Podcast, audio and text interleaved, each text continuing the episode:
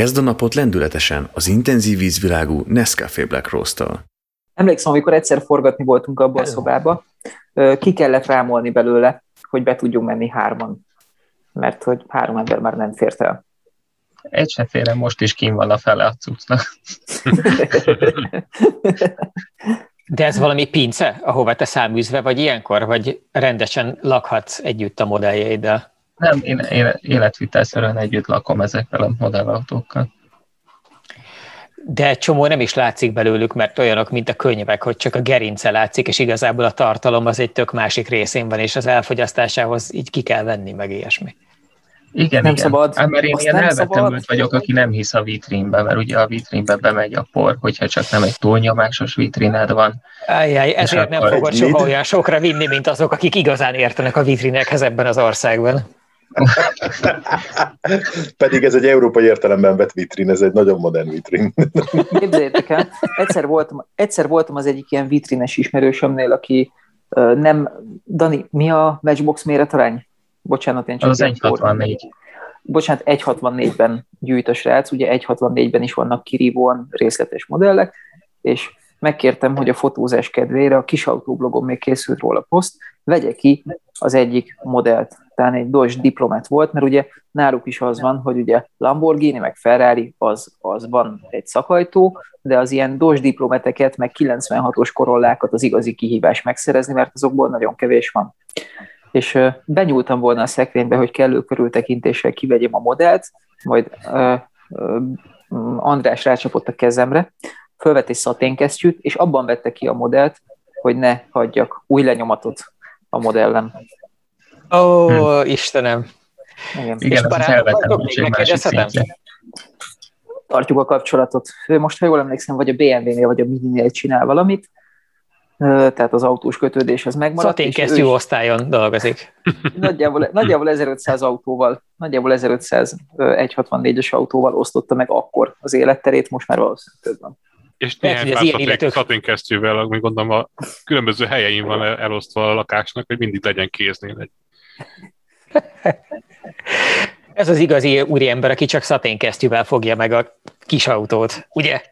És az ilyenek sosincs problémája aztán a, például a BMW csoport autóiban is egy időben előszeretettel használt zongoralak felületekkel, hiszen neki aztán nem lesz új lenyomatos ugye, szaténkesztyűvel. Azért ezt ne, ne süssük rá a BMW-re, azt mindenki előszeretettel használja, és most már úgy egészen kezdenek lejönni róla. Most már csak olyan helyekre teszik, ahol nem feltétlen tapizott, kivéve az Audi, aki képes egy teljes műszerfalat megcsinálni belőle. Igen, az zongoralak vette át a 2000-es évek fordulója környékén, leginkább talán a, a Mazda 6 által így berántott, de igazából az összes az európai autóban, a Fordokban is rogyásig volt ez a klasszikus hifi torony műanyag ezüst, és igazából azt váltotta le. Jó, de azt azért azt le. lássuk be, hogy sokkal, sokkal elegánsabb volt az zongoralak is, meg ez a kárhezüst is, mint a, a, ami előtte volt a 90-es évek közepén a nyomtatóval előállított faminta. Méghozzá igen, ilyen igen. exotikus fákat próbáltak. Igen, az e- exo, exotikus fákat próbáltak utánozni vele, és én, én, én sajnos, tehát engem így egy, egy időben érdekelt az, hogy Fordot vásároljak, és a, az Escort giákban van rettenetes. Egészen oh, borzasztó. De várjál, azt megtartották, apósom most vett egy egyes fókuszt, egy, most nem most egy két éve, és egyes fókusz gia, tehát motoros deréktámasz minden egyéb van az autóban, egy fókuszban, és abban is benne van ez a, ez a rasterfa, de zöld, diófa. Tehát nem az a kellemetlen barna, az a furán tekergő, hanem ez zöld. És igazából még csak őszintén sem tudom mondani, hogy rosszul néz ki, mert nem. Régen, amúgy is az volt, hogy régen ezt, ezt primitívnek érezte az ember, és a spórolásnak, a kilógó lólábnak. Most meg igazából csak egy nagyon szép összekacsintás a környezet tudatosság jegyében a tulajdonossal, hogy természetesen nem vágtunk ki igazi fát azért, hogy egy autóba tegyük, az micsoda barbárság lenne, hanem csak simán nyomtattunk valami erre emlékeztetni. Szemben, szemben a Rolls Royce-szal, amelyik tényleg beletette. Jaj. Láttátok annak a, nem tudom, hogy Asszúr írta meg hírnek, vagy Dani csinált belőle posztot, az a rendkívül ízléses roller, amit egy japán üzletember állított össze magának az aktuális Phantomból. Ja, Rolls Royce, igen, azt, igen, ezt láttam én is, de a, a Dani írta meg végül. Sö- igen, sötét, zöld, sötét zöld volt az autó, és az alján egy sávot húztak ilyen csontfehérre, és belül pedig hát ilyen klasszikus japán bútorkészítésű színösszeállításban csinálták meg az autó, a, azzal, a, azzal a végtelen túlzóságával együtt is a jó ízlés maga. Tehát döbbenetesen néz ki.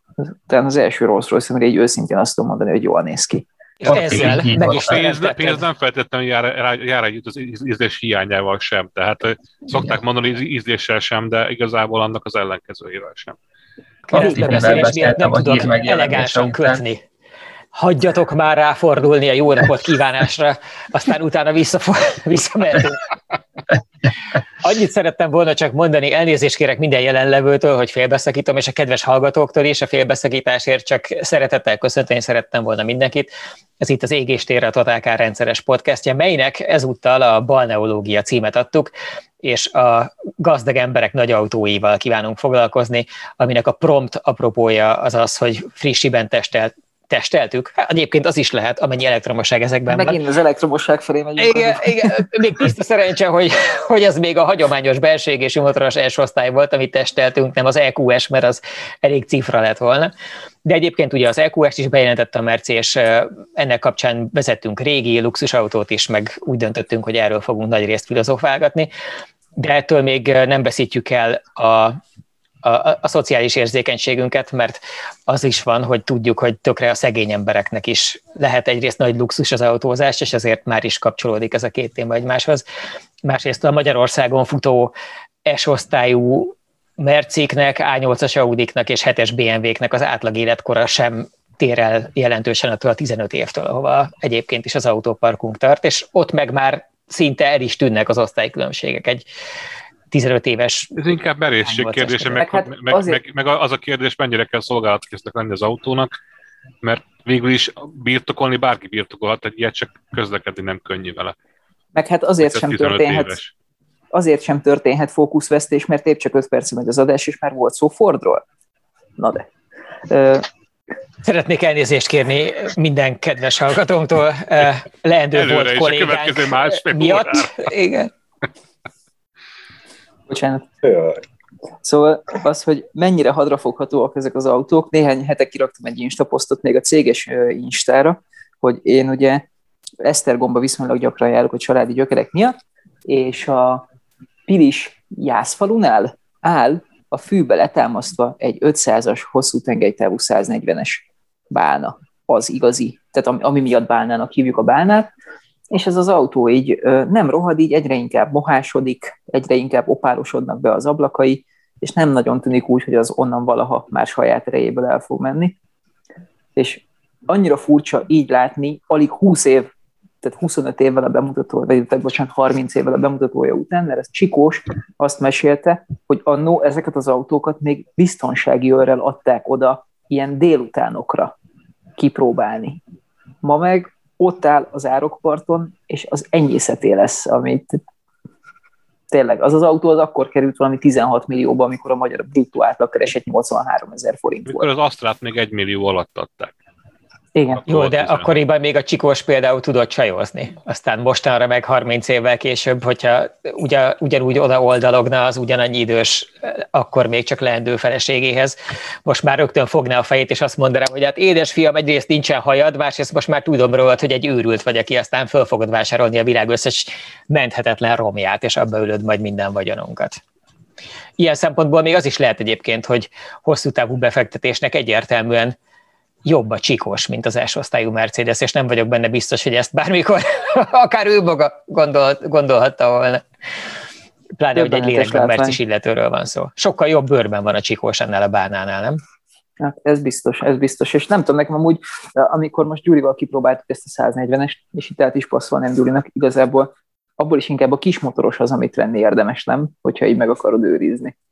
Hát volt a, a TC-nek volt egy ilyen autója, pontosabban a a Pista ah, vett egy ilyet, és ez a kismotoros volt, aminek akkora blokja van, mint, mint más autónak a, a, az egész motorházat, tehát az rettenet, a kis motor a 3,2-es vagy 3 literes forhatos, ez a potrányos. Valóban, de, valóban az a kis motor benne, de az itt igazából nem annyira kicsi. Tehát, nem, hogy, igen, nem.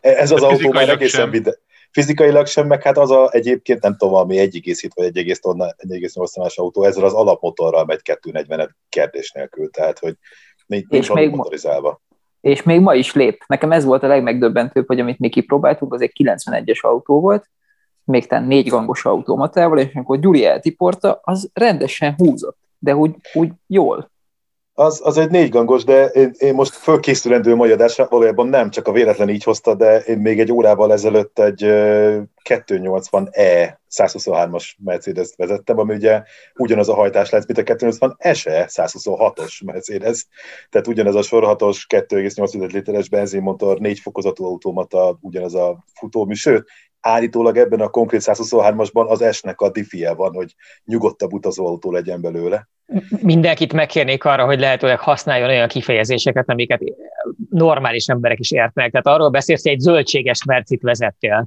éppen ma, ugye? Amiben a Jockeying Mercinek a hajtáslánca volt. Bocsánat, ez nem zöldséges, ugyanis ez benzin csempész Mercedes volt. Tehát, hogy mivel a nagy motoros benzines és a nagy benzintank miatt ezt állítólag a szerb határnál, illetve hát akkor még jugoszláv határnál használták egy időben csempészetre, és tulajdonképpen onnan mentette meg aztán egy fanatikus, és kezdte felújítani, majd folytatódott másodra felújítása, és jutott el most arra, arra a szintre, hogy most már egy egész tisztességes, sőt nem egy egész, egy kifejezett tisztességes veteránautó benyomását kelti, annak ellenére, hogy ránézésre tehát, hogy vannak apró jelek, amiről a nagyon szakértők, én nem, de a nagyon szakértők meg tudják mondani, hogy ez nagy benzinmotoros, és nem egy 50 lóerős dízel kerül az orrában. De egyébként ezeken az apró jeleken kívül pontosan úgy néz ki, mint bármelyik, én nem tudom, utánfutóval autómentést, vagy nem tudom, piacra díjnyeszállítást vállaló. De egyébként most, most viccen kívül a zöldség, és ez nem olyan nagyon rossz autó, csak rossz rossz imás kapcsolódik hozzá. Tehát, hogy igazából az, azt mondod? Az, az, az, egy tök, tök kultúrált dolog, hogyha rendes, jó állapotú zöldségesbe belülsz, akkor az egy tök jó. Ez tök abszolút jó. így van. Sőt, én igazából még azt sem mondanám, hogy ez egy rossz kultúrkörül, hiszen, hogyha belegondolsz, pontosan azért lett zöldséges, mert végtelenül bírja a gyűrődést. Tehát, hogy, hogy éppen a strapabírása és a viszonylag olcsó belépő és ezáltal az olcsó fenntartás miatt lett belőle, lett ez a Bece neve. Mert hogy olyan melókra vetették be, amire normális ember egyébként terautót használna, csak akkor éppen a terautók nem bírták annyira, mint a 123-as Merci. Ez egy nagyon érdekes filozófiai felvetés egyébként a Gyuri részéről, hogy ilyen, hogy az a kegyetlen igazság, hogy azok a luxusautók nem tudnak méltósággal megöregedni, amik jók mert amik igazából komplikáltak és megbízhatatlanok és vackok, azok örökre ilyen méltóságosak maradnak, mert méltóságos újkorában aztán egyszer csak eltűnik a színről, mert megsemmisül, mert életben hát tarthatatlan gyakorlatilag. Az a, az a néhány kevés példány marad meg, amit egy méltóságos úr végtelen mennyiségű pénzből mégis fenntart magának. Igen, és nem nakódik le azon igen. keresztül, hogy nem szállítanak vele káposztát, meg nem, rak, nem akasztanak mögé. Hát mint a Jaguar XC, ami egyébként pont, pont ez a kategória, egy, egy műszaki rettenet állítólag, én nem én nem, nem másztam még alá, de a hátsó futóművel ez egy legenda. Ugye ott a kihajtása felső lengőkara, a kettős kereszt lengőkaras futóműben. Ö, és az, az nem öregedett rosszul, mert gyakorlatilag egyáltalán nem lesz belőle egy darabot sem. Tehát ez a 6, ez a 6 meg 12 hengeres. De igen, meg voltak azok, amik sajnos felrobbantak váratlanul, de igazából szerintem van ebből olyan, ami, ami így megmarad. Volt. Tessék? Nem Bentley volt Magyarországon. Nem, a Bentley-ből tésztaszűrő lesz, a 140-esek is felrobbannak. Ezt nekem Gyuri mesélte, hogy a 90-es években, ha egy étterem előtt három darab 140-es hát oda nem mentünk be. Én nem tudom, mert akkor még nem tudtam járni. De a... ez, ez, tulajdonképpen az autó gazdája mesélte, hogy ő így, így, így került ezt az autót, de egyébként igen, tehát hogy én is ebben nőttem föl. Édesapámnak egyszer egy nagyon rövid ideig, tehát tényleg ilyen fél évig, azt hiszem volt a tulajdonában egy 126-os, tehát amit a, a, az egyel korábbi a, a nem tudom, a páncélszekrénynek, a Schaffhausennek tartott ős esmercé. Ugye nem az ős, mert nem az az első es, de a mi életünkben az lett a fontos. Állítólag maga a konkrét autó is valami pártállami funkció szerepből került le aztán a pornép közé használtan, amit az illusztrált, hogy effektíve szövetülések és, és, és nulla extra. Tehát a jobb oldali tükör elektromos, mert ugye túl messzi lenne kézzel beállítani, de ennyi, tehát hogy az ablakokat tekered. De a bal oldali és, már kézi de a baloldali kézi, az ablakokat tekered, klíma nincs, csak hűtés-fűtés, az volt az a 280 ese, aminek, aminek így a hajtáslánca így megmaradt bennem, és igazából még az is ebben a hétköznapi használós formájában elképesztően e, finom autó volt, de hogy a strapa. Tehát, hogy amikor két évvel ezelőtt vezettem egy ilyen 126-ost, és megkérdeztem édesapámat, hogy na és akkor neki milyen emlékei vannak erről az autóról. Ő rögtön azt vette elő, amikor Leporellót szállított vele Miskolcra, és annyit bele tudott rakni a 126-osba, hogy két ilyen is furgonba tudták csak átvenni a célhelyen, mert hogy az a szerencsétlen esmercia az olyan teherbírással bírt, hogy így egyszer csak pakoltad bele, és bírta. Képzeljétek, nekem egyszer kölcsön kaptam kipróbálni egy 740D-t az E38-ból, szállító hetes, vagy James Bond hetes, a szép hetes, a nagyon kívánatos hetes igazából, és a 40D az meg ugye egy különösen letaglózó dolog, így hosszított tengelytávval, és azt a gazdája arra használta, hogy Ukrajnába hordott vele gyógyszereket. És poénból fel is raktak rá egy ukrán felségjelzést, és ö, azt mondta, hogy eleinte tök jó volt, mert nem vegzálták, aztán ahogy az E38-nak elkezdett leragyogni a csillaga, vagy nem tudom milyen képzavart lehet erre mondani, úgy, úgy egyre többször állították meg, és egyre többször kellett magyarázkodni az amúgy legális gyógykészítmények miatt, és vennie kellett egy jellegtelen szürke Mercedes Vito-t erre a feliratra, erre a feladatra, de hogy a, a, az E38 tök jó volt erre a gyógyszerszállításra, mert mit tudom két millió eurónyi gyógyszer belefért a csomagtartójába. És közben ő rendesen jól érzi magát, tehát ha az ember saját magának választ közlekedési eszközt, mert ő is viszi a terméket, akkor nyilván valójában sokkal komfortosabb furgont tudsz készíteni egy hetes BMW-ből, mint amilyen hetes BMW tudsz csinálni egy furgonból. Igen, Ugye jellemzően nagy szívfájdalmunk, hogy ezekből nem készülnek kombi. Igen. De, Pedig... de ami készül luxusautóból és kombi, az a halottas kocsi. Tehát ott, ott, ott van megoldás, hogy pompakocsiként azért még be lehet szerezni. Ugye most sajnos Bumbi nincs itt, hogy megkérdezhetnénk az ő kedilekes pompakocsi tapasztalatairól, de hát valójában az az igazi, az az igazi luxus. És ahhoz az autóhoz még hozzá is tesz, hiszen, mint tudjuk, minden nagyobb a tengelytáv, és minden nagyobb a súly, annál jobb a futás. És hát én többször vezettem Bumbi kedilekét, súly is van, meg tengelytáv is. Tehát mondta, hogy és, ne, és ne, ezzel párhuzamosan ki is jelenthetjük, hogy még egyetlen utas se panaszkodott a menetkomfortra, ugye? Nekem azért szarul esett, hogy egyszer... Ez most visszavágó volt az Antinak? Tényleg? egyszer elvitt... Egyszer elvitt Vagy elpusztítjuk az összes, összes hallgatónkat, mindegyiket. Tudják, mire vállalkoztak. Szerintem nagyon kevesen fut... vannak, akik most először hallgatnak pont égéstere. Többször fordultam, többször fordult elő, hogy a raktérben utaztam benne, egyrészt mert máshol nem tudtam, mert nem volt az utastérben csak két ülés, ezért be kellett ülnem hátra, ahova a koporsót teszik. És amikor megérkeztünk a helyre, ahova mentünk, ott konstatáltam, hogy nem tudok kiszállni, ugyanis nincs belül kilincs.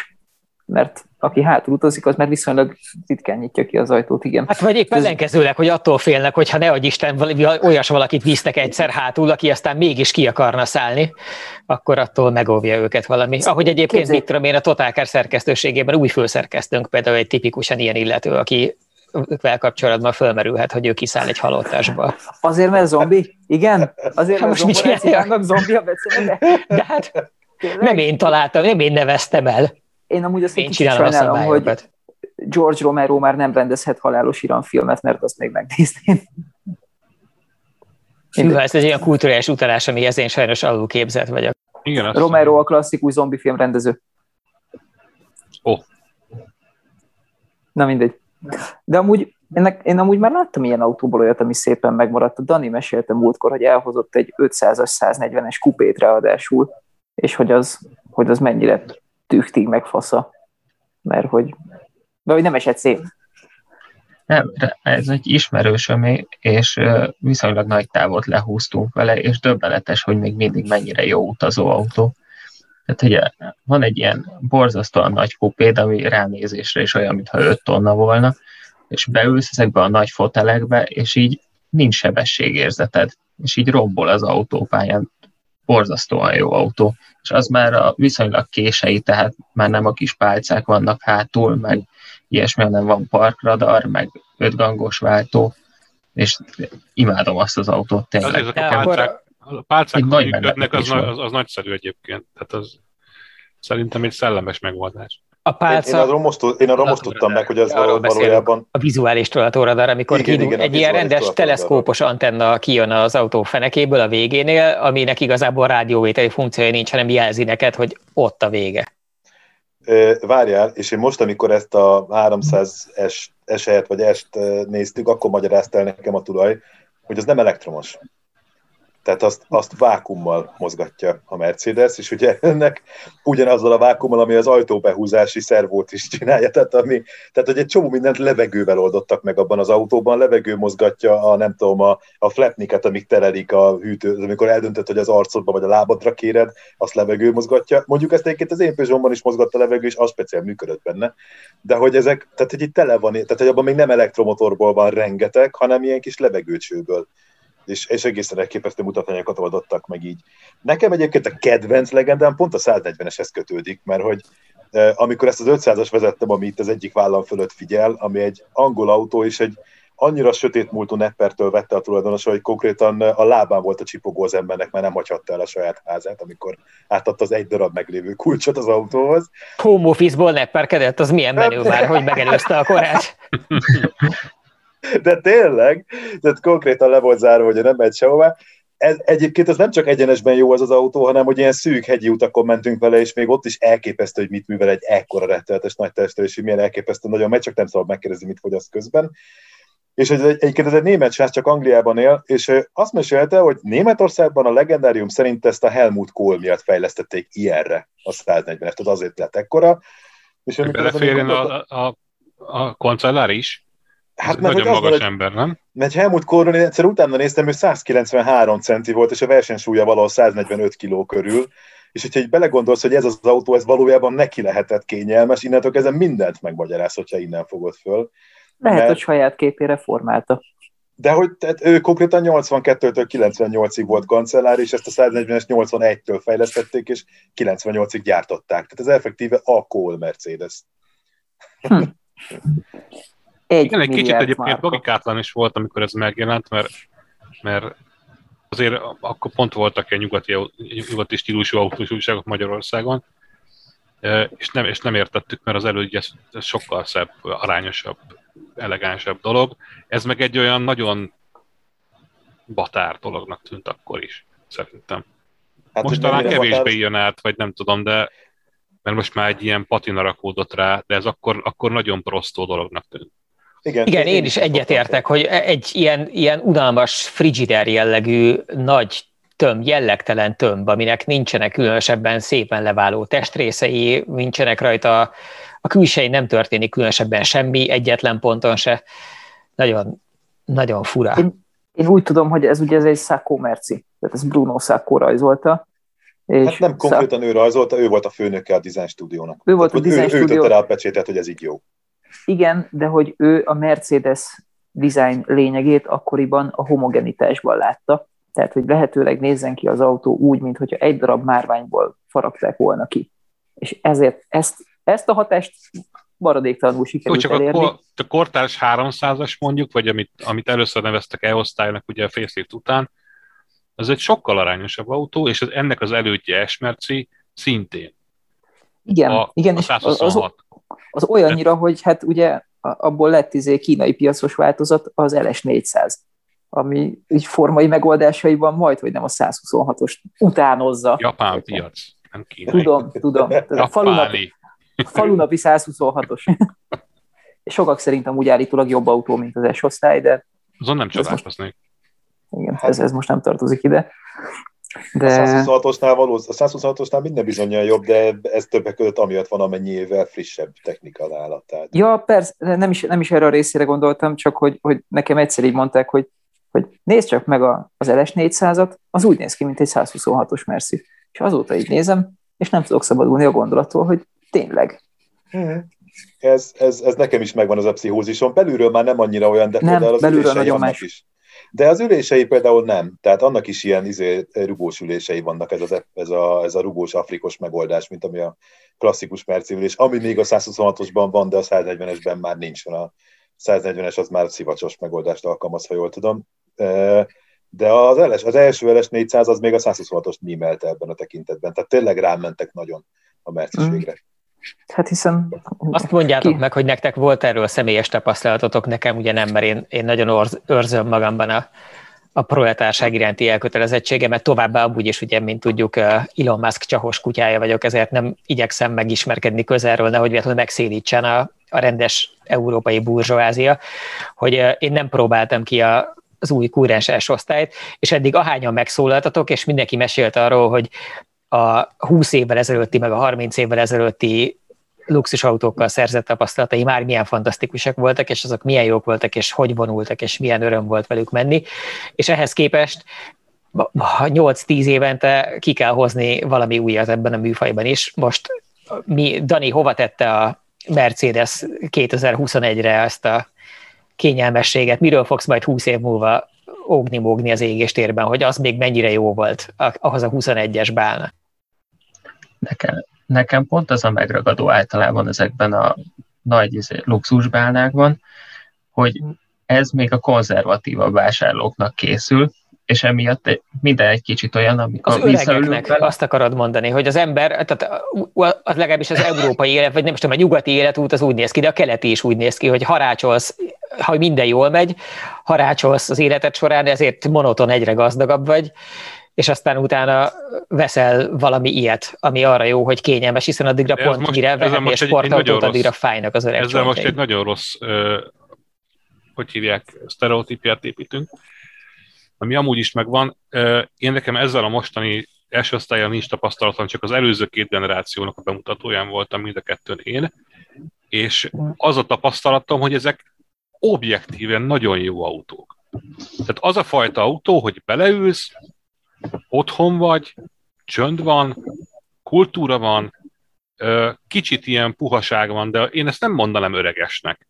Ez egy nagyon kényelmes dolog, nagyon-nagyon kényelmes dolog, Igen. és ezt szerintem öt évtől fölfele bárki értékelni. Egyszerűen kényelmes, én is azt szeretem benne, meg attól még én is szeretem a gombokat, és nem a tableteket, viszont itt már tényleg az van, hogy annyi funkció lett egy autóban, hogy nem lehet máshogy megoldani és én nagy ellenzője voltam ennek a, a gomtalan megoldásnak, de amikor beleültem, akkor így rögtön tudtam használni. És az, mivel én az informatikától elég távol állok, az nálam egy csoda. Olyan, mintha tudnék számolni, meg ilyesmi. Ezt és, átérzem. És ezt, ugye, ugye, tudtam, hogy valaki együtt érez vele. És ebben valahogy minden olyan természetesen működött, mindig csend volt, mindig jó volt, szépen szólt a zene, és az a vicces, hogy még vezetni is jó volt, mert nem valahogy, ha elkezdtél odafigyelni arra, hogy milyen a kormányzás, hogy dolgozik a futóműve, akkor, akkor olyan volt, mint hogy az autókat úgy általában szeretjük, hogy érezted, hogy van-e tapadás, hogy mennyit fordult, és ugye ez ráadásul ezzel a 10 fokot forduló hátsó kerék kormányzással hihetetlen helyeken tudott megfordulni. Tehát az első kisebb a fordulókör, mint egy Ford fiesta de ott Igen. megkapod alapáron, vagy az is olyan, mint az EQS, hogy ilyen megveheted ilyen in-app purchase hogy akkor most szeretnék szűket fordulni? Nem, Nem mert... ez, ezt extraként kínálják, az alapáras az azt hiszem négy és fél fokot fordul, viszont itt, itt még hardveresen is talán különbözik a kettő, mert ugye az EQS-nél az van, hogy egy szoftver frissítés megoldja, hogy 10 fokot forduljon, itt viszont rendesen meg kell venni, meg ugye ha hóláncot teszel rá, akkor be kell pipálni, hogy akkor ne fordítgassa annyira, meg ugye kerékfüggő is, nyilván. Nagy kerékhez De... nem kérheted, mert beleér. Igen, igen. Igen, és viszont a 20-as, ezek a 20-as nagy kovácsolt krómgörgők, ezek még nem számítottak akkorának, hogy ne forduljunk meg egy fiesta helyén, hála az Istennek. Képzeljétek el azért, hogy a gazdagoknak is micsoda dilemmáik vannak, amikor ott így éjszaka fordul egyik oldalról a másikra, és nem tudja eldönteni, hogy most akkor a nagy felni legyen, vagy a felára szűk fordulási kör, hogy most melyik.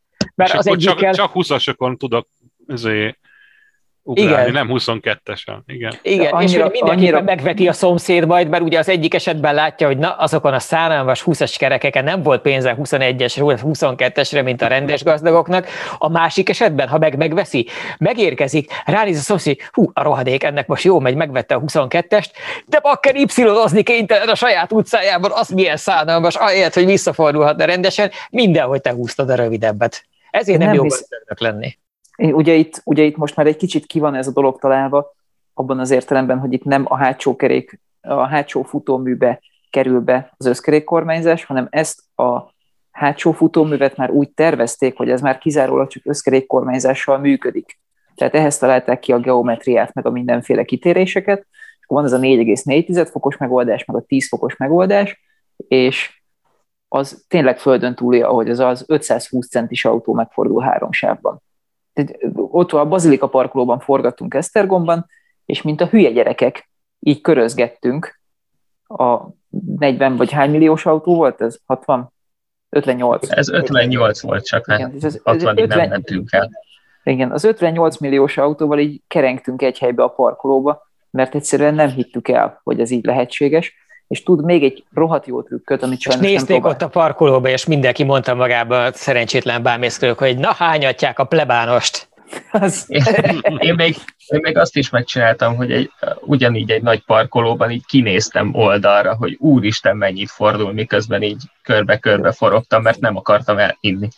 És várjuk, ez így még mind semmi, mert az autó képes arra, hogyha bekapcsolod az automata parkoló funkciót, és túl szűk a hely, hogy a bána benavigáljon magától, kifordítja a kerekeit egy irányba, rákjárásba, és az autó oldalazva kigurul a parkolóhelyről, vagy begurul a parkolóhelyre. Tehát, hogy a, a két kerék egy irányba tér ki, de nagyon durva szögbe, és tényleg oldalra tud gurulni az autó.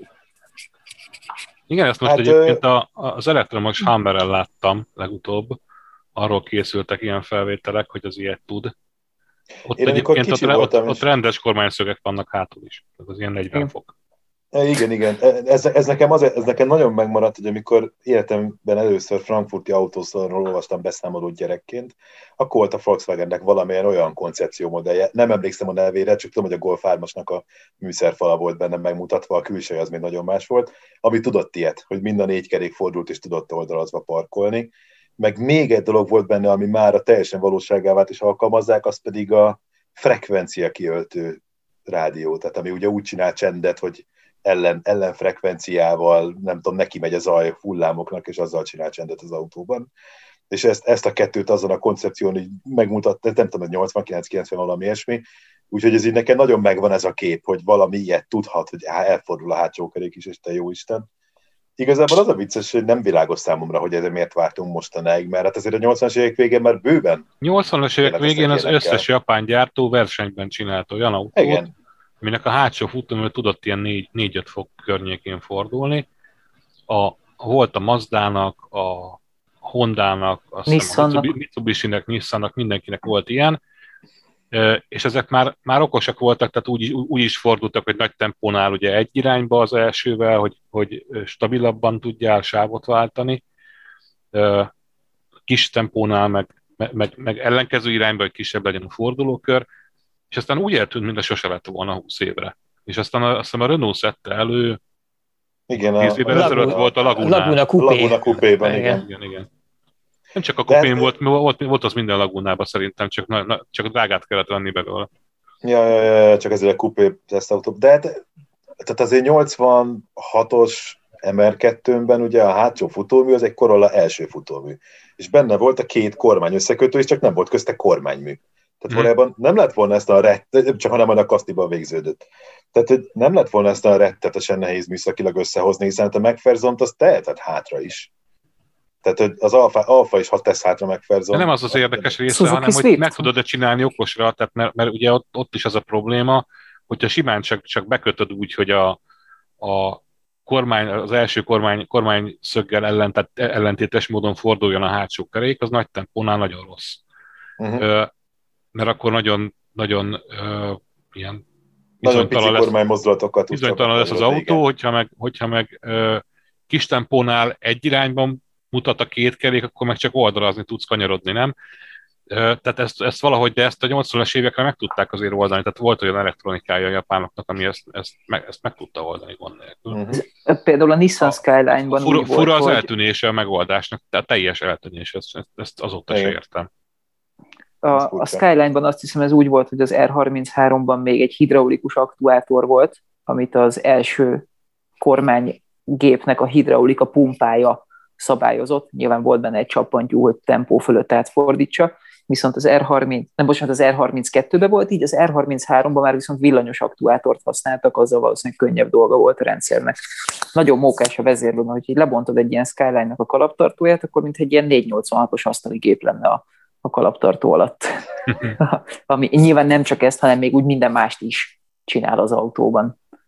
Ugye, és ezek annyira klassz alkatrészek, hogy aztán amikor valaki a futómű tuning alkatrészeket keresi ugyanezekhez az autókhoz, akkor rögtön az első, amit megtalál, az, az hogy hogyan lehet kikapcsolni ezeket, igen, és rendesen fixre kötni, hogy megszűnjön az össze-vissza tekeredő hátsó tengely, és szépen maradjon minden a helyén, mert akkor viszont sokkal jobb vele menni.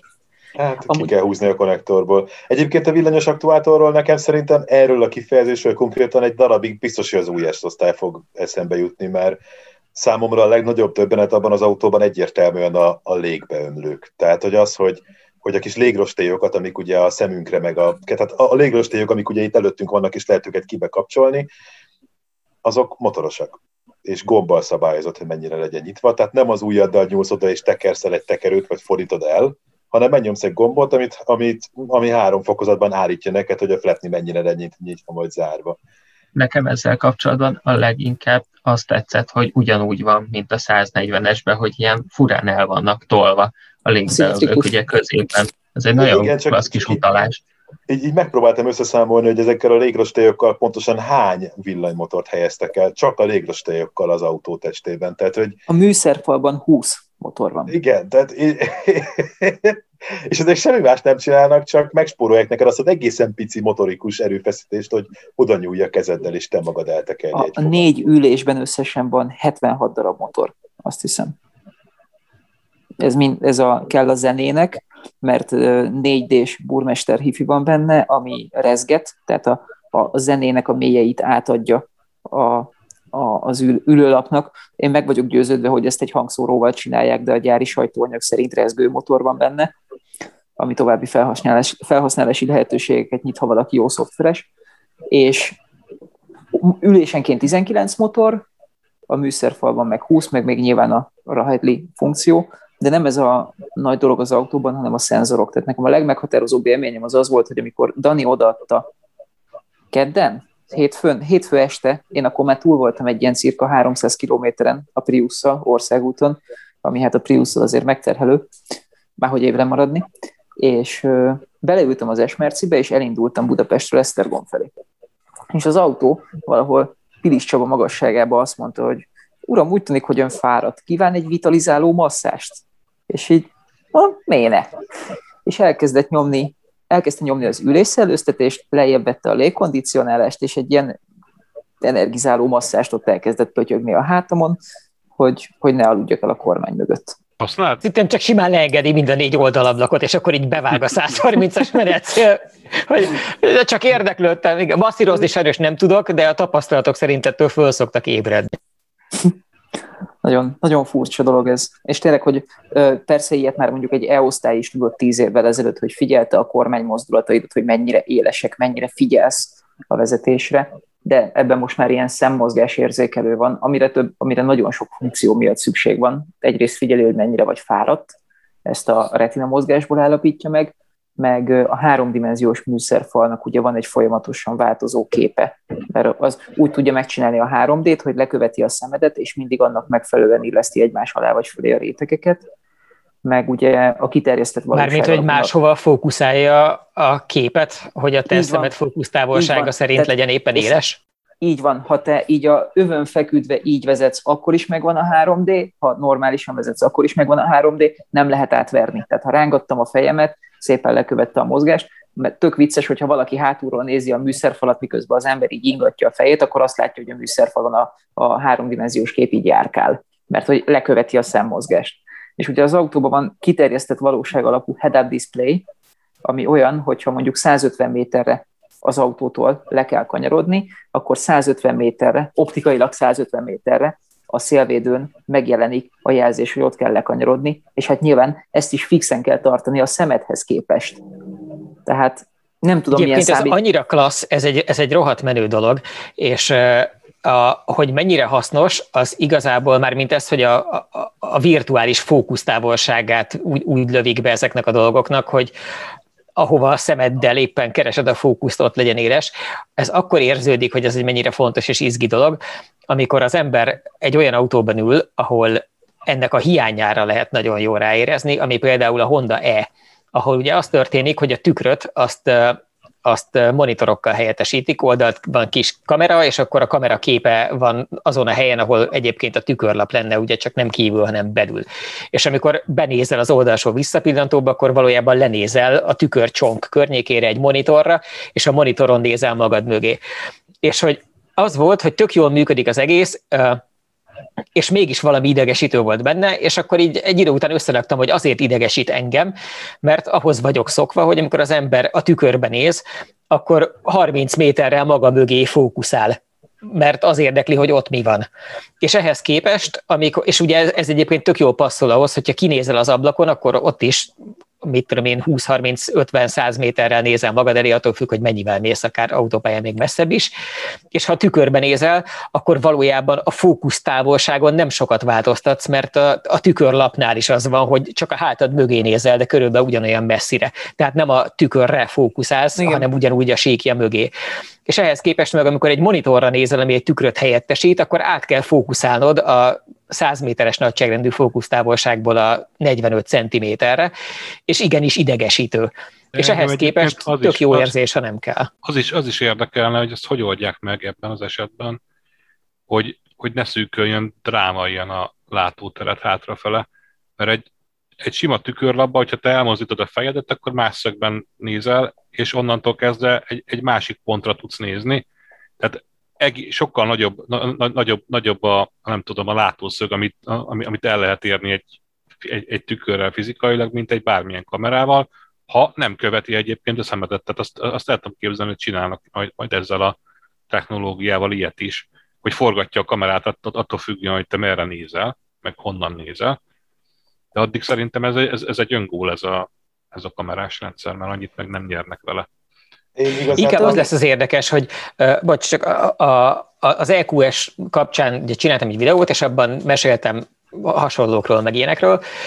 Uh, ja, nem is az, nem, a Tesla, amikor a Tesla baleset volt egy pár hete, amikor uh, ugye csak annyit lehetett tudni, hogy valakik meghaltak, és a helyszínelők azt mondták, hogy nem volt a vezetőülésben senki, és akkor ebből lett egy ilyen nagy balhé, hogy az autopilot nyírta ki őket, vagy ők nyírták ki magukat, amiben most itt nem menjünk bele, csak hogy az volt az egyik érdekes tanulsága ennek, hogy ezért lesz a, a sofőr megfigyelés, amit driver monitoringnak hívnak, egy ilyen nagyon kritikus fontosságú eszköz.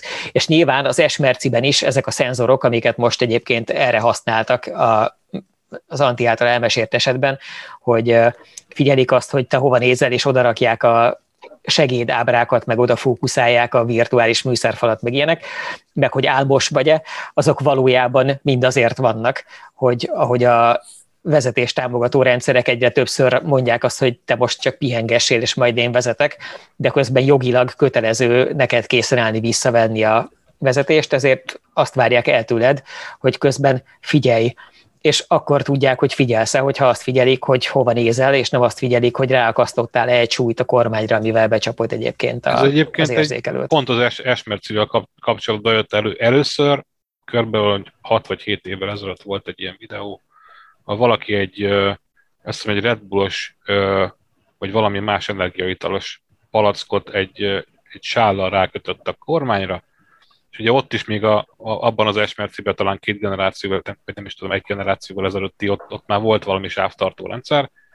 Ö, ott is a, a kormány mozgást figyelte ö, csak, és onnantól kezdve azt hiszem hátra ment az űrge egyébként a hátsó ülés sorba valamit rendezkedni, és addig a szeren, szerencsére nem történt semmi váratlan, és tartotta, tartotta a sávját az autó, de hogy igazából tényleg a, a, az, az emberi hülyeség az, az nagyon hamar átveszi az uralmat ezekben a, a félig önvezető rendszerekben, vagy nem tudom. Amúgy volt Muszáj. még egy érdekes funkció, ezt Dani mondta, hogy Magyarországon még nem engedélyezték a mobil fizetést? Igen, hogy úgy van, hogy ez a kis kamera, ami követi a szemmozgásodat, ez úgy működik, mint az iPhone-ban a Face ID. Tehát tudsz majd vele tudom én, parkolást fizetni, meg hogyha be, ha ketten használjátok az autót, mert csak két embernek lett pénze egy esmercire, akkor beülsz, felismer, és annak megfelelően mindent visszaállít a, a szokott beállításra, meg ugye pont ezért van benne egy új leolvasó is, azzal ugyanezt tudod csinálni. Igen. Hát, ja, meg amúgy van benne motor is, meg már olyan belső égésű, de igazából tehát az autópró... Itt utalnék vissza korábbi kérdésemre, hogy meséljétek már el, hogy akkor most, ha ezek ennyire fantasztikusak voltak már régen is, hogy akkor mi történt az autóipar az elmúlt húsz évben, hogy fantasztikusabb egy mostani Esmercivel menni, mint egy V140-nel volt? Hát van az az elkoptatott közhely, tudod, hogy a 90-es évekre már minden megvolt az autóiparnak, de igazából tényleg, tehát a 90-es évekre például ott a 140-es, amit, amit Gyuri vagy Dani emlegetett, hogy már minden tudott az autóipar, hogy hogy kell pokoli jó autót csinálni.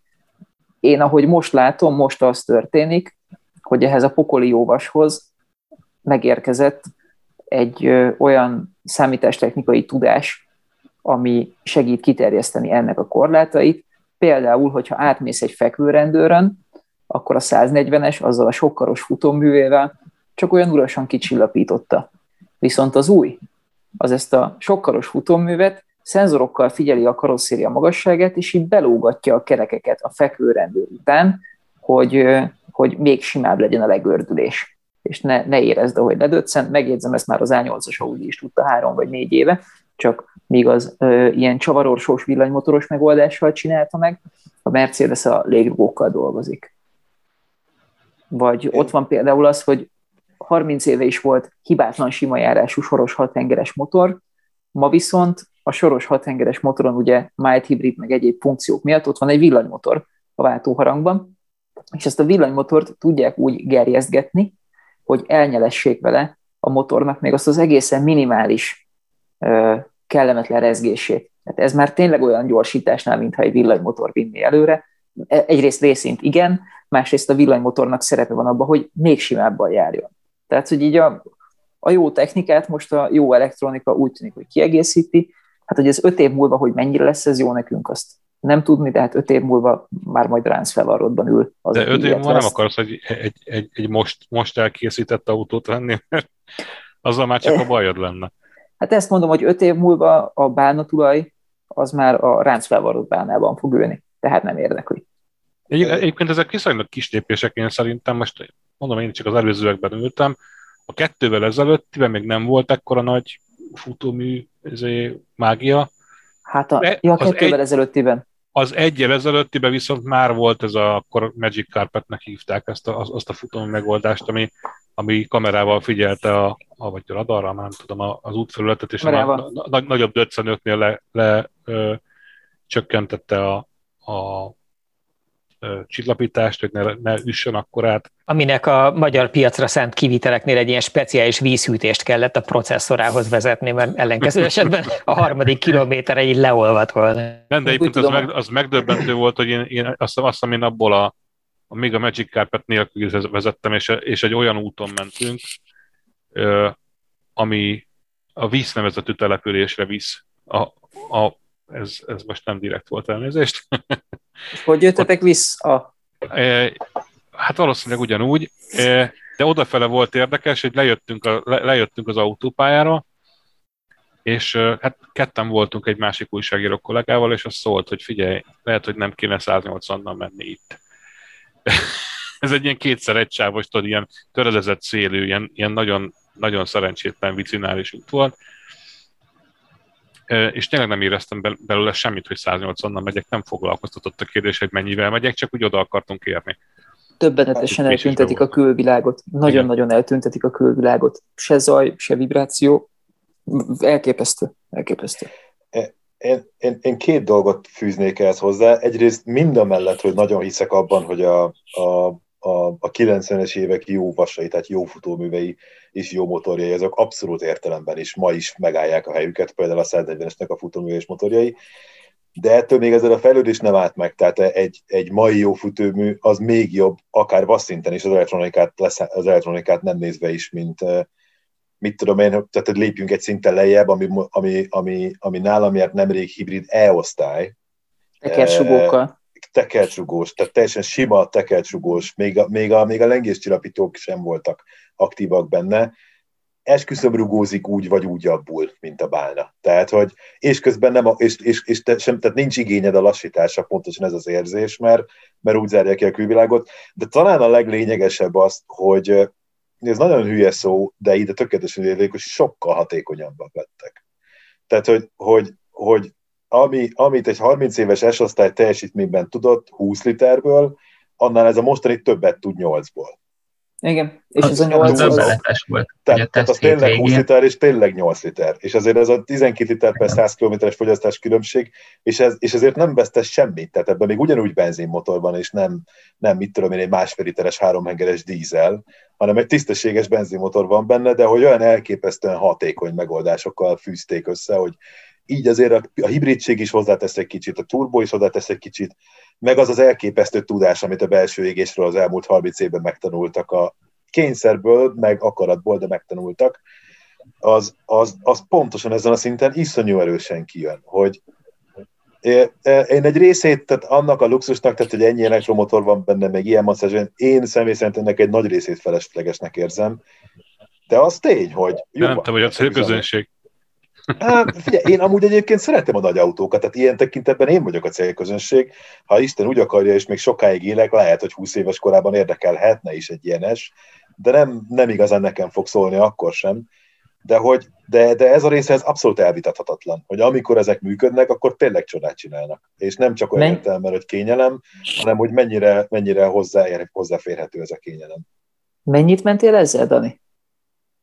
Hú, ezzel, ezzel is elég sokat mentem, mint nagyjából mindennel szoktam, de nekem az volt a legmegdöbbentőbb, hogy tényleg egyrészt, hogy nincs sebességérzeted, és ezért mindenhol úgy mész, hogy utána lenézel, és úristen lassítanom kell, és ilyen 8,7 lett a tesztátlagom, és amikor elmentünk a bükbe kanyarogni Milyen vele, motor volt ez még egyszer? Meg, ez egy sorhatos turbó, 3 liter sorhat turbó, meg ugye ez a Might Hybrid rendszer. És fontos számai, nyomaték, teljesítmény, kb. 400 valahány ló, 400, 435 lóerő. Erősebb, mint egy 600-as volt 30 éve.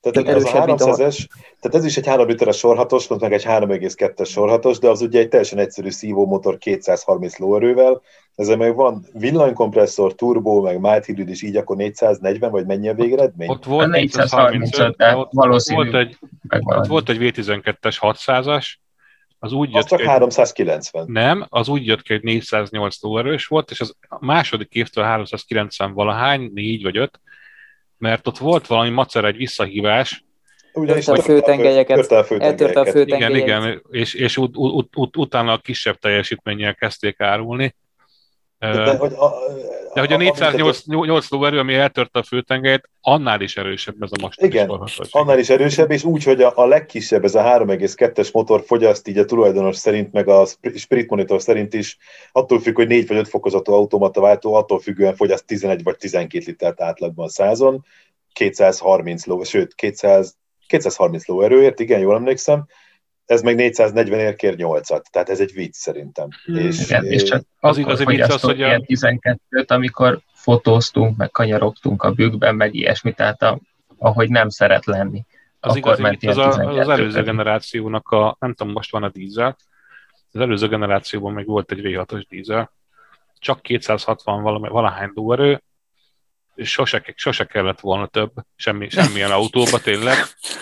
Tehát azzal is simán meg volt a 240 akármikor, amit teljesen kihasználhatatlan, mondom, akármilyen bicinális úton mész a 185 és nem veszed észre, és az szerintem 6 liternél többet nem evett soha.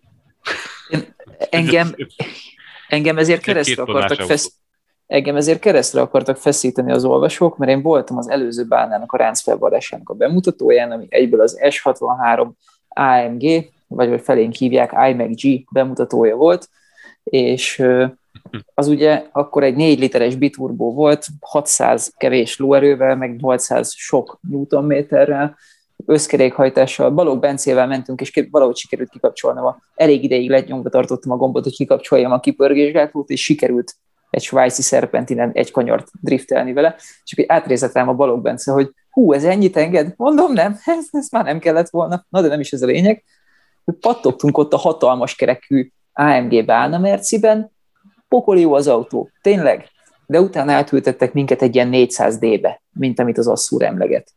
Ami akkor egy 3 literes turbodízel volt, mit tudom én milyen turbó kiépítéssel, nem is ez a lényeg, és az egy annyira összehasonlíthatatlanul százszor jobb autó volt, mint az AMG, és valami ilyesmi is volt a cikknek a kicsengése, hogy én egy, én egy szakajtó AMG-t nem adnék oda, egy uh, szakajtó AMG-t odaadnék egy ilyen, egy ilyen 400 dízelért, mert egy annyival jobb autó volt. Simábban futott, csendesebb volt, nem nézett ki úgy, mint egy atomvillanás tényleg. És így, ezt így nem értik az emberek, hogy egy bálna, az nem arról szól, hogy sietsz. Persze vannak a világnak olyan részei, ilyen Moszkva belvárosa, meg Peking, meg Dubaj, ahol igen, de azok igazából nem jó dolgok, mert minden, ami a, a rohadt sportosságról szól, az a szemenköpése annak, ami egy bálna. És a, a bálnába minél nyugodalmasabb a, a, a hajtás meg a futómű, az egy annál jobb autó lesz és ez, ez így nincs meg az embereknek, és mindenki ilyen, ilyen AMG-kkel akar járni, meg ilyen nagy felnis felpimpelt változatokkal. Eleve feloldhatatlanná teszi az ellentmondást, hogy az ember miért fizetett a feláras melegítéses, lávaköves masszázsért a hátsó ülésen, hogyha aztán túl gyorsan ér oda. Tehát tök fölösleges. Vagy az van, hogy legyen jó, menjen lassan, és közben masszírozzák, vagy az van, hogy kelljen gyorsan menni, de akkor meg felesleges cipelni azt a két és fél tonna autót még maga. Igen, igen, igen, igen ettől függetlenül tényleg elképesztő, amire egy AMG bának. Egyébként meg, egyébként meg valóban hátul királyság utazni egy ilyenbe, amikor a, a kis tévé be, be van rendesen állítva, és akkor nem tudom, azt nézel, amit akarsz. A másik kedvencem az a, ugye jobb hátul jó utazni, mert a, akkor a sofőrt nem zavarod azzal, hogy előre tolod a hátulról előre lehet tolni ezeknek a, a, a jobb belső ülését tökig, és akkor lehet terpeszkedni úgy, hogy nyújtott lábbal, vagy föltett lábbal, vagy nem ahogy akarsz. Igen, Igen. a tesztautóban volt ez a funkció, és természetesen ki is próbáltam én is, mert tehát ültem ott, engedtem, engedtem Antit vezetni, nem csavartam ki a kulcsot a kezéből. De hogy az az érdekes, hogy, hogy volt benne ugyanilyen funkció, hogy ez a, így fölemeli magát az ülés, és akkor itt tényleg kinyújtva tartod a lábadat, és minden fönt van. Tehénket mondjuk ki igen, de most eltekintve attól is, hogy mennyire rosszul éreztem magam, hogy a koszos, izé, telepre szánt forgatós fűben ugrálós cipőmmel arra a bőr háttámlára rá, ráteszem a lábamat, amit ugye... A szponzorcipőnkkel? A szponzorcipőnkkel, igen. De, de még hogyha ezen túl is tettem magam, megmondom őszintén, így ez a föltett lábas pozíció egyszerűen nem volt nekem kényelmes, úgyhogy inkább visszatettem sima ülés állásba, de, de úgy viszont hibátlan. Felejthetetlen. Erre mondják, Igen. hogy úrnak születni kell, hogy most itt hiába próbálsz te urizálni azzal a más emberes Mercedes-ével, de egyszerűen nem lesz kényelmes neked a terpeszkedése, úgy, mint annak, aki rendesen a saját jó befektetéseinek, meg az jól dolgoztatott szegény embereinek köszönhetően tudott normálisan elhelyezkedni. A saját, saját, saját ö, erőfeszítésének és kétkeze munkájának köszönheti. Illetve a jókor vásárolt Dogecoin-nek. Ja. Micsoda? Az Dogecoin, nem? Nem, nem, ez egy nagy tévedés, képzeld ne. el, nem, az Doge, bizony. Do, Dogének írják, de nem, nem Dogi, hanem Doge a hivatalos kiejtése. De hát a mém az Dogi. Nem, az Doge. Doge az is. A mém, az, a mém, igen, a mém az, nem, az dogi. Nem, az amire te gondolsz, amire az angol szó a kutyusra, az D-O-G-G-I-E, az a dagi, de nem úgy hívják azt a mémet, hanem úgy hívják, hogy D-O-G-E, és a kiejtése doge. Bizony, van egy ilyen Facebook csoport, van egy ilyen Facebook csoport, hogy hány éves voltál, amikor megtudtad, hogy. Na, én most 30 vagyok, amikor megtudtam, hogy. Azt hagyjál, de hogyha ha betetted volna egy heti ebéd pénzedet ebbe a kiváló fizetőeszközbe ezelőtt két évvel, mielőtt Elon Musk elkezdett viccelni vele, akkor most arra a saját első osztályodról írhattad volna a tesztet. Tudom, hogy nem te írtad, hanem a Dani, de ez a Danira is igaz lenne egyébként. Na jó, de itt csak hogy ez a filozófiai kérdés, hogy amikor az embernek így megszalad valami befektetése, akkor melyik az a pont, amikor kiveszi és megveszi belőle az S osztályt? Eljönne ez a pont egyáltalán. Vagy, megvár, vagy megvárja, Nekem nem jön. Igen. Vagy, vagy újabb befektetéseket eszközöl belőle, vagy megvárja, még, még egy kicsit följebb megy. Tehát azért itt van filozófiai még. Nekem ez a pont nem jön el, mert nem tudnék annyi NSX-et meg 911-et venni, hogy legyen hely egyes osztálynak. Képzeljétek Én el. meg a Tesla részvényeimen egyelőre csak 5 dollárt kerestem, úgyhogy abból meg pont nem jön ki. Egy nagyon-nagyon kicsi S osztályt tudnék venni. Egy matchbox, igen. Az Azt is Wish-ről. Igen. A Tesla részvényeid vannak? Több Tesla részvényes van a cégen belül? Hm. Betörünk az autóiparba, gyerekek. Tudod, egy karotta szónokkal, hát ha valami olyat mond, amitől így huf, megegad, megered, és akkor, Fok, és akkor fokozottan nekem megvan, lesz egy 911-esem. figyelj, fokozottan megvan erre az esély, mert én meg dolgoztam az autóiparban. Autóparkoló voltam a Suzuki-ban egy évig, tehát Tényleg. A 30 éves, a jubiláló 30 éves Suzuki-nál te dolgoztál, mint autókkal arrébb álló ember, ez volt a... aha, amikor legyártották az autót, és legurult a sorról, akkor én, én leparkoltam a gyártelepen. Vagy a kezembe nyomták. Bakker, én, én azon szenvedek állandóan, hogy mindig az, hogy az égéstérben szeretnék időnként olyan emberekkel beszélgetni, akik nem csak ilyen szájtépéshez, meg nyelveréshez értenek, mint mi, hanem tényleg csináltak már valamit az autók körül, és mindig beszoktam mondani, hogy írjon rám a Facebookon, aki akar, meg hogy ért valamihez, és meséljen már valamit, és behívom vendégnek, és erre kiderül, hogy te te- pont te, te értesz mindannyiunk közül a legjobban a gépkocsikhoz, hiszen te dolgoztál gyárban. Ezt nem mondanám, azt mondom, hogy bármivel leparkolok jobbra-hátra, balra-hátra. És tök stabilan tudok felállni vasúti kocsira. Meg Ami ilyenek. egyébként nem kiszkél, így van. De az, az skill valóban. Erről nekem csak az jut eszembe, hogy ugye az új autónál az a alap, alaphozzáállás, hogy az a jó az új autóban, hogy te vagy az első, aki az ülésbe pukizhat, de ezek szerint nem, mert ezek szerint anti volt az első. Nem, nem, nem, mert a- a- ott még le van fóliázva, nem a fóliamentes ülésben már csak te puk. nem, célországtól függő, hogy le van-e fóliázva. Igen? Na, Aha, mesélj. tehát cél, célországtól függően voltak teljesen pőre autók, voltak autók, amiken ilyen az a lehúzós fólia volt, mint a tévéken, meg a telefonokon, és voltak a Japánba visszaszállított suzuki mert ugye amikor nálunk készült a Splash, akkor azt tőlünk vitték Japánba. Na azokon ilyen teljesen masszív vegyvédelmi ruha volt. Egy ilyen mm, papír, de annál ellenállóbb műanyaggal Gondolom egyébként akkor azt, azt konténerbe szállították utána mondjuk ott a Persze, súlyszlevegő miatt persze. nem véletlen. Persze, persze. Az igazán komoly cégeknél egyébként biztosra mennek, és ott az van, hogy minden műszak kezdetkor rituálisan föl kell húznod egy ilyen teljesen légtömör nylon bugyit, és akkor tök mindegy, hogy egyébként az ülést mi védi, mert már eleve az, és legfeljebb az van, hogy ha a műszak végén nincs felpüffedve rajta ez a ruhadarab rendesen, akkor tudják, hogy nem viselted becsülettel, és akkor nem kapsz műszakpótlékot. Amúgy, nem, én ennél jobbat mondok. A múltkor voltam egy Volvo gyárban, ahol a dolgozóknak nem csak a fehér galérios, hanem a kék galérios dolgozóknak is volt nőkótája. Ennek megfelelően csodálatos szőke hosszú hajú belgák dolgoztak ott a soron, és hát onnantól kezdve senki nem kérdezi meg, hogy mi lett annak az üléssel.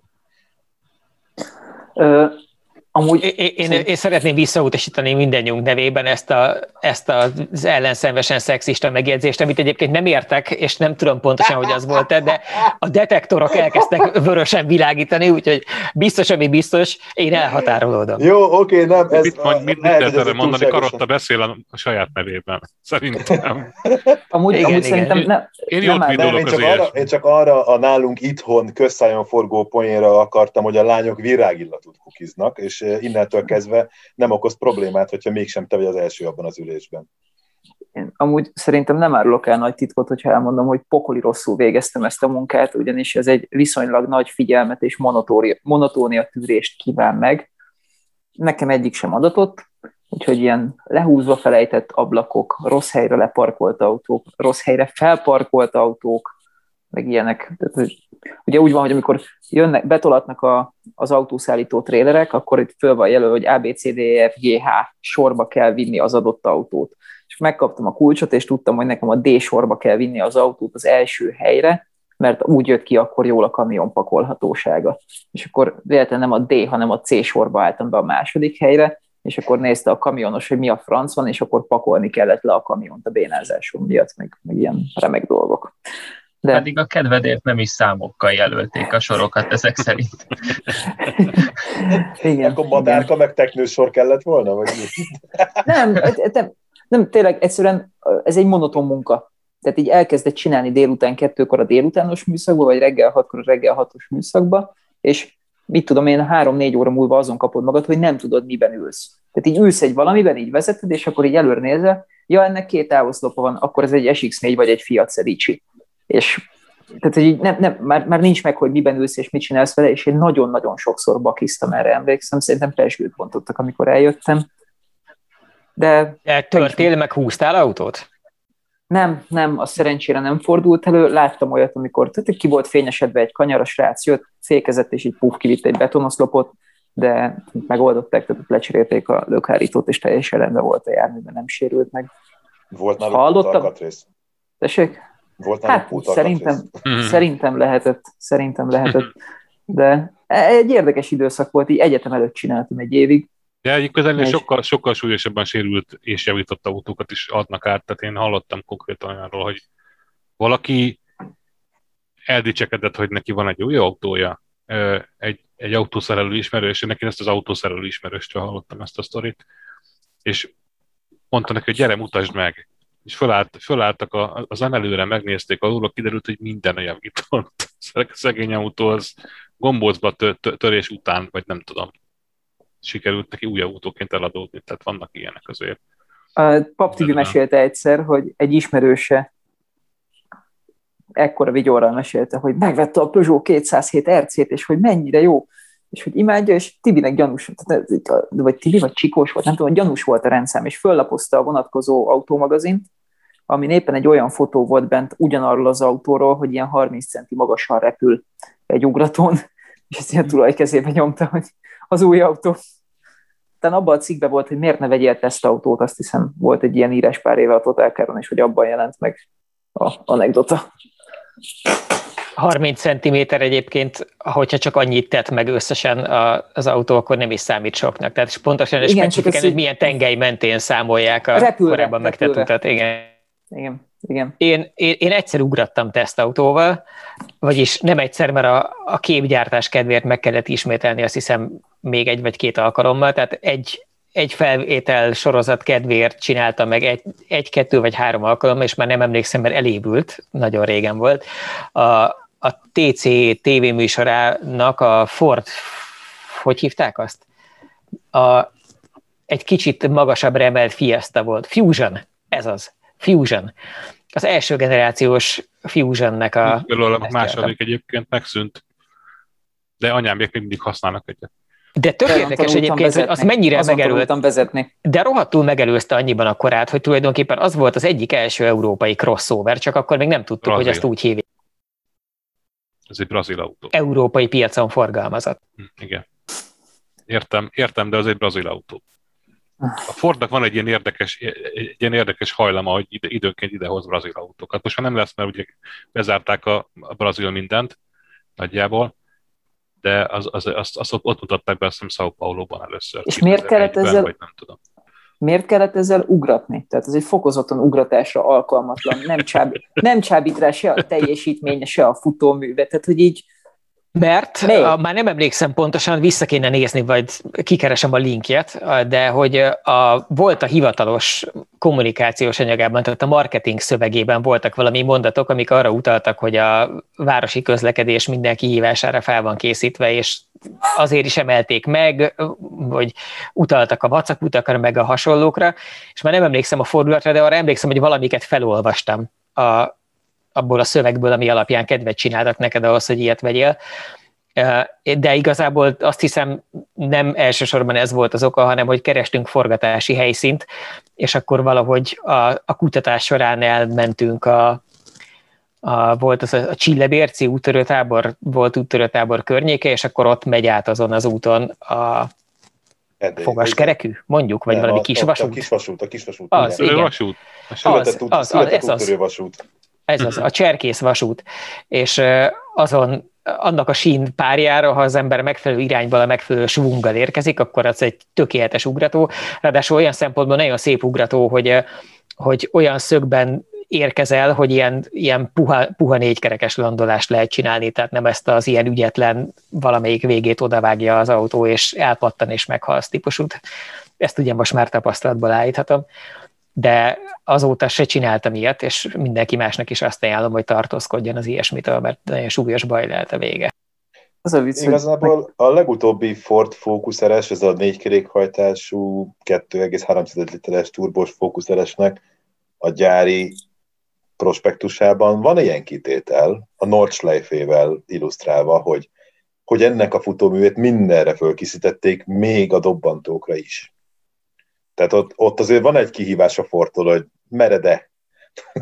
De ez, ez, ez olyan vicces, hogy ez olyan vicces, ha, hogy... Ha tudod, hogy miről beszélsz, akkor nem mered szerintem. Tehát a, én az, azóta húztam ki ezt a, nem tudom, a wishlistből, amióta megnyomorodott az a Rally Navigator, hogy hívják a, a volt az a lett srác volt, azt hiszem, VRC pilóta, és valamelyik, valamelyik ilyen, ilyen ö, világbajnoki futamon úgy, úgy estek egy ilyen ugrató végén, hogy, a, hogy megroppant a gerince a, a, a, a navigátornak, és ut, ut, utána le is bénult teljesen. Jól emlékszem. A... Ez, ezek nem jó viccek. Fura, fura, hogy mindig Fordal jön szembe az ugratás. Én láttam Gyuri mutatványát is, a fotót róla. Hát Amikor... a, pont azért, mert azt nem, mert én csináltam a fotót. én ugratást még csak fotóztam, még nem vettem részt benne. Nekem, nekem kétszer jött össze ugratás, mind a kétszer Fordal. Egyszer egy F-150 Raptorral, egyszer meg egy Ranger Raptorral.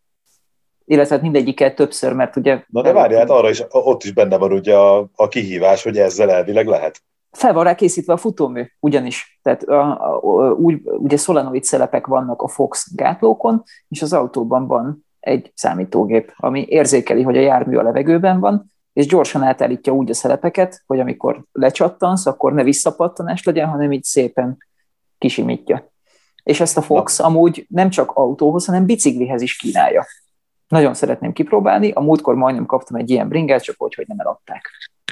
Egyébként autós újságírói múltam gyökereinél van az a pillanat, de tényleg, tehát így a legelső riporteri bevetésem volt ebben a szakmában 2004-ben, amikor kimentünk már nem tudom hova, uh, ahol uh, Palik Balázs terepralli autót tesztelt a következő Dakarra és ez azután évben volt, amikor ő híresen és rettetesen nagyot borult. Ez a László, nem? Palik László. László, László, ez az, keverem, bocsánat, ezzel gondolkoztam ilyen Nem sokat. mertem megszólalni. Pró- nem próbálom, összerak, próbálom összerakni az emlékképeket, de ez, ez tényleg még az én életemben is nagyon régen volt. Szóval, hogy én, én, én azt gondoltam, hogy jó rendben, hát akkor megfogjuk ezt a mikrofont, és csinálok életemben először egy tévé interjút valakivel, biztos szar lesz, szar is lett, ez most mindegy, de hogy benne Különösen, ha az ember nem ismeri ugye ennek a prominens személynek a keresztnevét, azért az elég instabil alapokat biztosít a beszélgetéshez. De, de, de hogy, e, e, igen, itt elnézést volt egy kis rövidzálatom, de hogy a sztori lényege az az, hogy, hogy, hogy azt azt mondták, hogy jó, hát akkor ha már itt vagyunk, akkor mindenkit visznek, nem voltunk ott sokan, hárman talán, akkor mindenki üljön be, és visszük egy-egy kört így a, azon a rövid kis tesztpályán ami természetesen hát tereprali, terepraliban van ugratás, nem is kevés, volt benne legalább három dobbantó rész, és én igazából ott nyugodtam meg, amikor, amikor László mondott az első dobbantót, és így nagyon féltem, hogy itt majd most mi fog történni, de az égete világon semmi különös nem történt, tök simán átugrattunk rá, tehát tök jó kezeltünk mindent, és onnantól kezdve csak élveztem a ride, enjoy the ride volt. Tehát hogy az, az, az, az ott indult a, a sztorinak egy mellékzöngéje, hogy aznap volt egy ilyen 24 órás EKG a testemen, mert éppen egy vizsgált közepén jártam, és egész végig azon gondolkodtam, hogy vajon az rögzíte ott valamiféle tüskét ezen a ponton. Rögzített? Nem derült ki, mert nem mutatta meg az orvos utána, hogy pontosan mi is történt, csak azt mondta, hogy általában nem rögzített semmi extrát, és hogy nincs miről beszélgettünk, és a sztori azon a ponton ott véget ért de hogy így kíváncsi lettem volna, hogy, hogy ha vissza lehet tekerni odáig. Bár nem tudom, ez mennyire volt akkor még digitális. Biztos. Vagy simán csak lehet, hogy igazából... Annyira nem volt az régen szerintem. Ez ilyen 2000 kevés, nem? 2005? Igen, 2004, 2004, 2004. Dani, te egy izével egy A6-os Audi-val ugrottál utoljára? A, a Magyarósi úton. A legendás Igen. Magyarósi út. A legendás Magyarósi úton. Igen, mert ott ugye van egy a nagyon hirtelen letörés, én meg éppen a nagy képernyőt nyomogattam, mert valami megint beakadt, mert az egy olyan tesztautó volt, aminek kimaradt a lámpa mosója, meg lefagyott néha ez az, meg nem tudtál kiszállni, meg hasonló. De micsoda, és én már nem, ez? Ez, egy, ez az aktuális A6. És abból volt egy V6-os benzines tesztautó, aminek tényleg minden baja volt, ami lehetett, és éppen lefagyott a rendszerén, meg így nyomogattam, hogy úristen, úristen, mi fog történni, mire odaértem az ugratóhoz, és csak annyit éreztem, hogy így egy kicsit elkönnyül minden, úristen, mit Létezés. nyomtam meg, de aztán semmit, egyszerűen csak nem vettem észre, hogy levegőben vagyok. Csak mit nyomtam meg? Tudod, ez olyan... Tudom, meg a piros gombot, és nyugodjon békében. Maszkafogó, maszkafogó az. És megnyomta a gombot, és jött a lét elviselhetetlen könnyűsége. Az. Ja, ezért Én nem szabad azt csinálni, hogy az ember ideges legyen. Egy, volt Nárdóban egy ilyen Porsche tréning, ahol nekik ugye a futómű tesztelő központjuk van, és van a nagy körön belül egy pálya, amit talán a világ leghíresebb kanyarjaiból raktak össze, és mondta az instruktor, hogy ők azzal szoktak szórakozni, hogy a nap végén, amikor szépen megy le a nap, és narancssárga az ég, akkor van a pályának egy pontja, ahol van egy ilyen szép domb, onnan el lehet dobbantani, és olyan, mintha a napba ugratnál. Hú, mondom, az rohadt menő. Itt, itt és akkor mondta, hogy tudod mit, csináljuk meg. És akkor fogtuk a, a két turbót, és köröztünk a pályán, és akkor szólt a walkie hogy na most maradjak le, lemaradtam, és láttam, hogy eldobbant. És aztán a következő pillanatban jött a walkie az utasítás, hogy most nyomjad telin. És akkor ott én is eldobbantottam, és egy, az tényleg egy fantasztikus érzés volt, olyan volt, mintha napba próbálnék beleugrani egy Porsche-val. Az zseniális azért. Hát ilyen Borzasztóan hálás vagyok neki. Sajnos ott is csak kívülről. De ez megvan fotón, Dani? Nem, dehogy is. Hát ez már a nap végén volt, amikor úgy volt, hogy már szállingóznak haza az emberek, de nekem ez volt az első Porsche utam, ezért a végletekig ott voltam, és beszélgettem, megnéztem az autókat, meg fotóztam, és akkor oda jött az instruktor, és akkor úgy elkezdtünk dumálgatni, és akkor így ebből lett az egész, és akkor még ott mentünk egy csomót a pályán utána, csak így ketten az instruktorra. A napba ugráshoz sokaknak szintetikus drogok kellenek, pedig elég hozzá egy 911 turbo is. Csak hát az drágább. A Nardo pályán, igen. Tudod, ha ezt én elmesélem a klubban, vagy nem tudom. Hát az még Ezen a ponton, kérdés, hogy melyik drágább. Ezen a ponton véget vetek az égéstér felvételének, melyben nagyon köszönöm mindenkinek a részvétel, de hogy annál szebbet, mint amikor a lenyugvó nap vörös lőfényében Csepregidani egy 911 turbóval elugrik. Tehát, hogy ezzel a képpel, így, és ezzel a képpel kell elbúcsúznunk, hogy mindenki, azt kívánom, hogy egyszer, legalább egyszer az életben mindenkinek megadasson valamilyen jellegű élmény munkavégzés közben. Tinderen jobbra vagy balra kell húzni, ha jó? Jobbra jobbra. Na, hogyha ez meg lenne két Mekkora ez... csapda volt! Mekkora csapda volt! Én nem tudom. Nem, nem értem a kérdést, de nem tudom. Csak azt akartam mondani, hogyha Daninak meg lenne az a fotója, az önmagát húzná jobbra Tinderen. Na. Na jó, sőt, egyébként az lehet, hogy annyira menő, hogy az már nem is önmagát húzná jobbra, hanem így jobbra, balra, jobbra, balra, jobbra, balra, jobbra, balra, jobbra, balra, és abba se hagyná. Csak amikor már nagyon jó. Szóval ott tartottunk, hogy nagyon szépen köszönjük a szíves hallgatást mindenkinek. Csepregi Dániel, Andróci Balázs, Turcanti, Bolla György és én a Karotta voltam, mi készítettük az égésteret.